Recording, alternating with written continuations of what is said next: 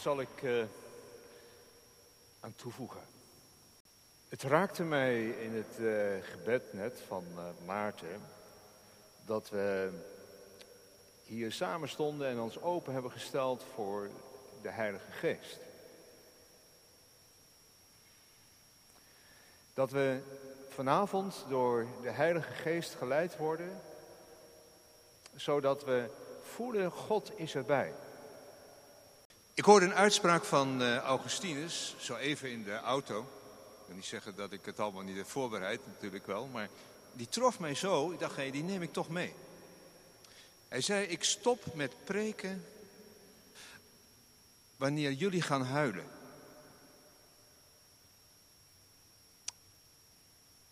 Dat werd zo uitgelegd in de meditatie die ik hoorde, dat er iets moet zijn in een preek wat je raakt, zo dat je voelt van God spreekt tot mij. En daar kun je van gaan huilen, op twee manieren. Dat je ziet wie je zelf bent, maar ook dat je de geweldige genade van God ontdekt, weer opnieuw ontdekt. En dat hoorde ik in de liederen die we zo even hebben gezongen. Prachtige liederen. Niet alleen het laatste, dat is wat uh, bekender. Maar ik heb toch even het op mijn telefoon nog een keer gezet. Laat uw glorie zien aan heel de wereld om ons heen. Als wij samen u aanbidden, dat maakt ons één. Nou, dat is de hele preek. Laat uw glorie zien aan heel de wereld om ons heen. De hele preek. Preek van vanavond uit Jezaja. Ik ben de laatste tijd erg geboeid door dat boek, dat Bijbelboek Jezaja, door dat visioen van Jezaja. Ik raak er niet op uitgekeken en in uitgelezen. Ik ben nog, nog niet bij de helft, zeg maar, al heb ik het misschien wel vijf, zes keer gelezen van wat zegt Jezaja hier allemaal? Jezaja, ik zie het als één profetie, ook die hoofdstukken vanaf 40, daar raak ik steeds meer van overtuigd, dat het één profeet is, één boodschap. En het gaat in Jezaja inderdaad dat wij de glorie van God ontdekken, weer opnieuw gaan ontdekken. Dat heb ik gezet onder het thema Hou vast in een onzekere tijd. Dat we in een onzekere tijd leven, dat is manifest. Dat voelen we. Welke maatregelen er weer worden genomen straks voor kerst en waar gaat het naartoe en hoe zit het op school enzovoort enzovoort. En thuis op je werk. Onzekere tijd. En daarom toch wel heel relevant, dit thema, dit onderwerp. Waar vind je houvast? Houvast in het aanbidden van God. In het glorie geven aan God. Dat is het. Dat is waar Jezaja uiteindelijk de mensen van toen op gewezen heeft. En waar wij ook vandaag de kracht in zullen vinden. Hou vast in het geloof, in de hoop en in de liefde.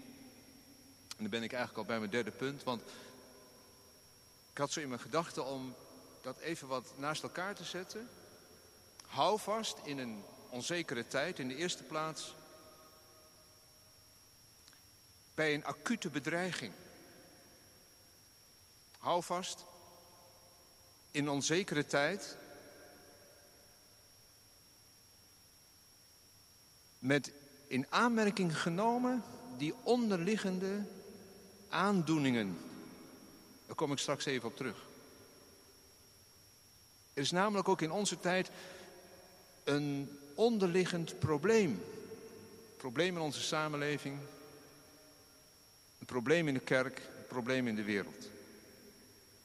En dan het derde, hoe vinden we houvast door vast te houden in geloof, hoop en liefde? Er is een acuut probleem. Wat is dat probleem? Nou, in de tijd van Jezaja was dat dat er een oorlogsdreiging was van je welste.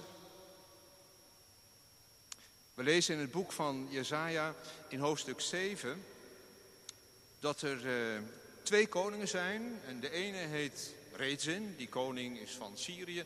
En de andere heet Peka, is de koning van het noorden van Israël, van Ephraim.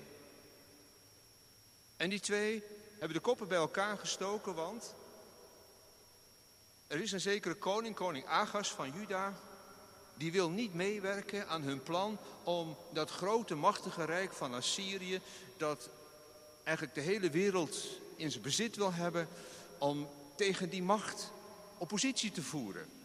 En hebben ze bedacht, die twee koningen van Syrië en van Ephraim, die Regin en Peka, weet je wat? Als die Agas van Juda niet meewerken, zullen wij hem wel een lesje leren. Dat lezen we in Jezaja 7, en ik lees dat even in het begin, zoals dat hier staat. Acute dreiging. Het gebeurde in de dagen van Agas, de zoon van Jotam, de zoon van Uzia, de koning van Juda, dat Rezin, de koning van Syrië en met Peka, de zoon van Remalia, de koning van Israël, optrok naar Jeruzalem om er oorlog tegen te voeren. Maar dan staat hij was niet in staat er de overwinning op te halen. Een acute dreiging van een burgeroorlog. Spanning in de samenleving. En Agas, die beeft niet alleen als een rietje, maar er staat hier...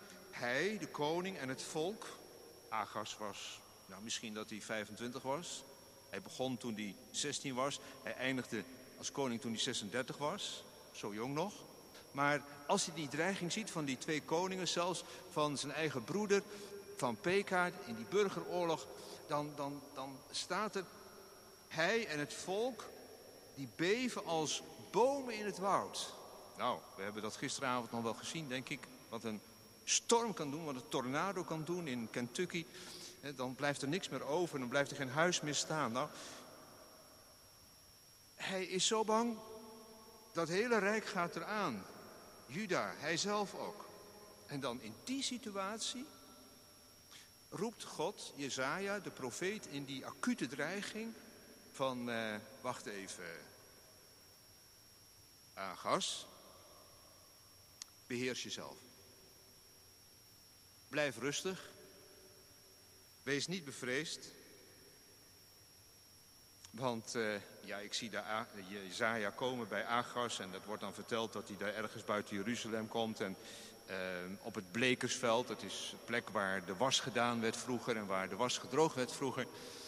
En uh, daar komen die twee bij elkaar, Jezaja, en heeft een jongetje aan zijn hand en die heet Shearia Soep. Dat betekent een restkeer terug, er zit ook eigenlijk al een belofte in. Maar dan zegt Jezaja, rustig blijven.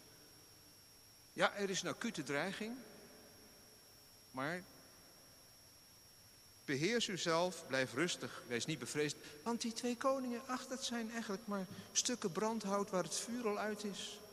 Waar zou je bang voor zijn? Nou ja, eigenlijk zegt Jezaja het nog een beetje anders. Waar zou je bang voor zijn? Weet je, zet je vertrouwen nou op de Heer God. He? Hou vast in een onzekere tijd bij een acute dreiging. Dat is dat je je houvast zet, vastzet in God. En uh, dat lees je hier niet in Jezaja, maar dat staat in de Koningen... dat, dat die Agas eigenlijk al bedacht had, weet je wat... die, uh, nou ja, die PK en die Rezin, die andere twee koningen, die bedreigen me wel... maar ik ga vriendjes worden toch van die Assyrië... en ik ga uh, proberen om die koning van Assyrië gunstig te stellen... Ik ga toch mijn eigen weg. Ik zoek wel mijn eigen middelen. Want uh, samen met Assyrië krijgen wij die vijand er wel onder. Hé, hey, moet je zelf maar even toepassen. Samen met Assyrië krijgen wij die vijand er wel onder. Ja? En dan komt Jezaja en zegt... Hé, hey, vraag jij maar eens aan God een teken of God echt bij jou wil zijn. Dat mag. Ja, zegt Agas. Oh, nee, dat ga ik niet doen. Een teken vragen. Ik heb eh, thuis geleerd dat je mag God niet verzoeken. God verzoeken is dat je zegt, God is almachtig. En als ik door het rode stoplicht rijd, dan zal hij me ook wel bewaren. Maar God is toch almachtig, geloof toch in God. Dat is God verzoeken, dat moet je niet doen. Nou, dat lijkt heel vroom. Je kunt zeggen, Agas heeft een punt. God niet verzoeken. Maar Jezaja prikt daar doorheen. Hij zegt, als jij niet 100% God vertrouwt, koning, Agas, dan zal God jou zelf een teken geven. Want een maagd zal zwanger worden, is die bekende tekst. En die zal een zoon baren en ze zal hem de naam Immanuel noemen. Het is de eerste keer dat in de Bijbel die naam Immanuel klinkt. En dat jongetje dat geboren zal worden, dat zal, ja, als het nog maar net kan lopen en praten, dan zal God laten zien dat die acute dreiging eigenlijk helemaal niks voorstelt. Ik zei net twee stukken brandhout, maar dan zullen die koningen eigenlijk verzoende zijn. Verdampt. Dan zijn ze er niet eens meer. Maar jij, Agas, als jij op die middelen vertrouwt, op Assyrië vertrouwt, dan zul jij ook ontdekken dat jij door die macht van Assyrië zelf overwonnen wordt. Dat paard waar jij op wet, dat zal je overtrappen. Samen krijgen wij de vijand er wel onder. Ja, is dat het? Hou vast. Dat is symptoombestrijding. Toch maar even een toepassing. Zouden wij met alle middelen die wij in het werk stellen om, noem het even de acute vijand van de virus, van, van corona, met alles wat wij in het werk stellen, met alle goede bedoelingen, alle goede middelen, alles weet ik wat, vaccineren, vaccineren en noem maar op.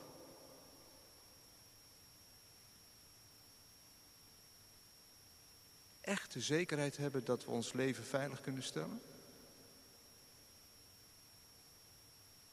Zouden we dan toch niet bezig zijn met symptoombestrijding? Hoezo symptoombestrijding? Jezaja gaat iets dieper. Dan alleen wat hij ziet, die acute dreiging. Want er is een onderliggend probleem. Er is in Juda een onderliggend probleem. Er zijn onderliggende aandoeningen. Wat zijn die onderliggende aandoeningen in Jezaja? En het trof mij hoe dat ook heel heftig wordt gezegd. Er staat een rund kent ze bezitten, een ezel de kribben van zijn eigenaar, maar Israël heeft geen kennis. Hè? Mijn volk heeft geen inzicht. Ja, maar we gaan toch naar de tempel? En we bidden toch? En we, we zingen dat het dak eraf gaat? Hoezo geen kennis? Nou, het woordje kennis in de Bijbel, dat betekent eigenlijk dat je heel dicht bij God leeft. En dat je soms ook niet alleen bij God kunt schuilen, maar ook bij God, kunt huilen. Huilen over jezelf. En huilen over die grote genade van God. Nou, dat zijn ze in Juda een beetje kwijtgeraakt. Er is dus een, een onderliggend probleem dat ze die relatie met God niet meer zo voelen. kun je misschien wel een beetje herkennen. Ik herken het tenminste wel. Dat je in de kerk kunt zitten en zeggen, ja, waar gaat het eigenlijk om? Ik voel het gewoon niet. Voel die, die binding niet. Ik voel niet alleen dat het niet over mij gaat, maar ik zou wel... Ja, dat vind ik dat al mooi als je dat dan voelt, hè. Ik zou wel dichter bij God willen leven. Maar je kunt ook zo doorgaan. Zeggen, nou, het gaat toch allemaal wel goed. En je gaat toch naar de kerk en hè, wat dan ook. En je zingt en je bidt en je geeft je gaven. Maar zeg God, wacht even. Onderliggend probleem bij jou. Als ik niet meer echt relevant ben voor jou dan gaat het maar zo gebeuren dat de hoogmoed, hebzucht en alles bij jou gaat overheersen. En dan, dan zie je op een gegeven moment ook niet meer de dingen om je heen. Dan zie je die weduwe niet meer, die weduwnaar niet meer, die armen niet meer, die asielzoeker niet meer. Dan gaat het alleen maar om jezelf. En dan zegt God, houd dan maar op. Houd dan maar op met dat, dat, dat, dat opheffen van je handen en dat bidden staat er heel heftige tekst. Wanneer u uw handen uitspreidt, verberg ik mijn ogen voor u. Ook wanneer u gebed vermeerdert, luister ik niet. Uw handen zitten vol bloed. Was u, reinig u. Doe uw slechte daden van voor mijn ogen weg. Houd op met kwaad te doen. Leer goed te doen. Zoek het recht. Help de verdrukte. Doe de weesrecht. En bepleit de rechtszaak van de weder. Dat is een onderliggend probleem.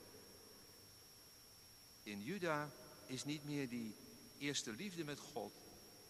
En er wordt geen rekening gehouden met gerechtigheid. En de armen wordt verdrukt. En je zou vandaag kunnen zeggen asielzoekers opstop, eh, opbergen in barakken en zo. In een rijk land. Houd er maar op met bidden. Zegt God. Er is nog een onderliggend probleem. Dat vinden we in Jesaja 8. Er zijn mensen die, die denken in complot. Toen ook al? Ja, toen ook al. Er zijn mensen in jullie die denken, achter die regime, achter die koningen, achter die PK, achter die acute dreiging, daar zit een andere macht. En dan zegt Jezaja. Of eigenlijk zegt God tegen Jezaja, immers zo heeft de Heer tegen mij gezegd, toen zijn hand mij te sterk werd en hij mij onderwees dat ik niet in de weg van dit volk moest gaan, niet in de weg van dit volk moest gaan. U mag geen complot noemen, alles wat dit volk een complot noemt. Samenzwering staat er, hetzelfde woord, complot. U mag geen complot noemen, alles wat het volk een complot noemt. En waar zij bevreesd voor zijn, daarvoor moet u niet bevreesd zijn. En niet schrikken. Hoe actueel kan het zijn? Je vertrouwen stellen op middelen, je vertrouwen stellen op ideeën, op een complotidee of het zou nog waar kunnen zijn ook. Maar waar zet je je vertrouwen op?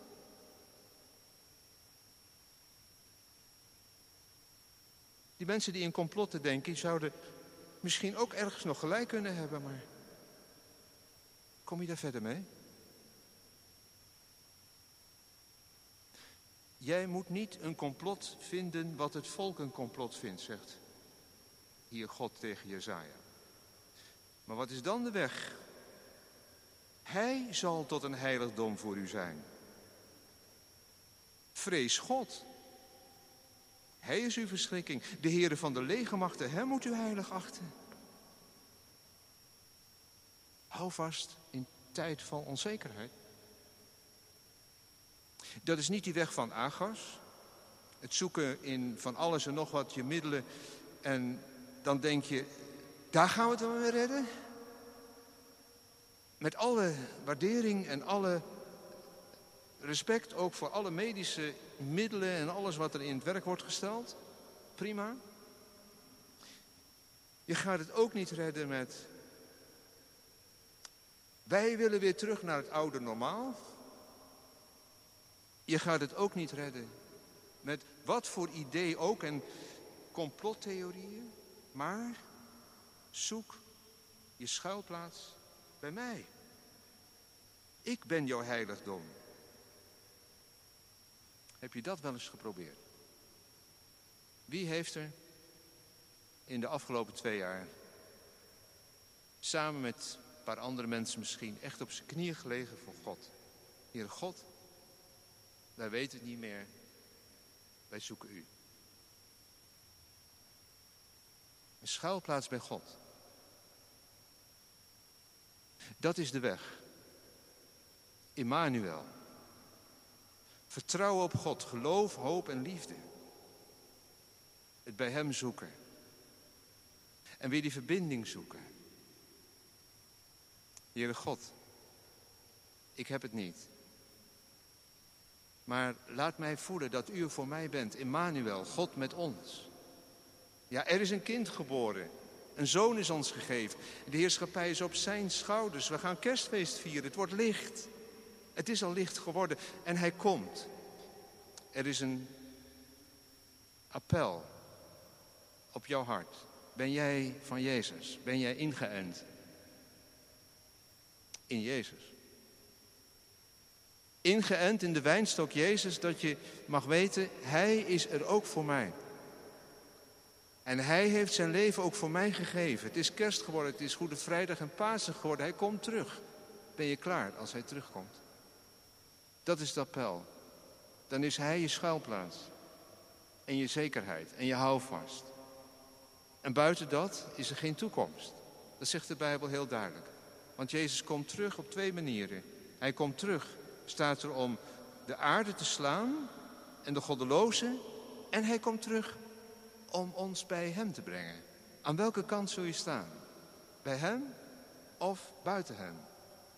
Dat is het appel wat Jezaja laat uitgaan. Er is toekomst, vol van hoop, als we in hem ons leven vinden. Hou vast in onzekere tijd, in geloof, in hoop, in liefde, want de meeste van die is de liefde. En de laatste is het beste. De verbinding zoeken met elkaar. De verbinding zoeken en niet de dingen die ons scheiden. Niet elkaar framen. Licht wordt het alleen wanneer we de duisternis overwinnen met de liefde. Duisternis wordt niet overwonnen door duisternis, maar door licht, zei Mirjam Bikker onlangs in de Tweede Kamer bij het 2G-debat. Duisternis wordt overwonnen door licht. Ga staan in het licht van Jezus, Immanuel, God met ons. Amen.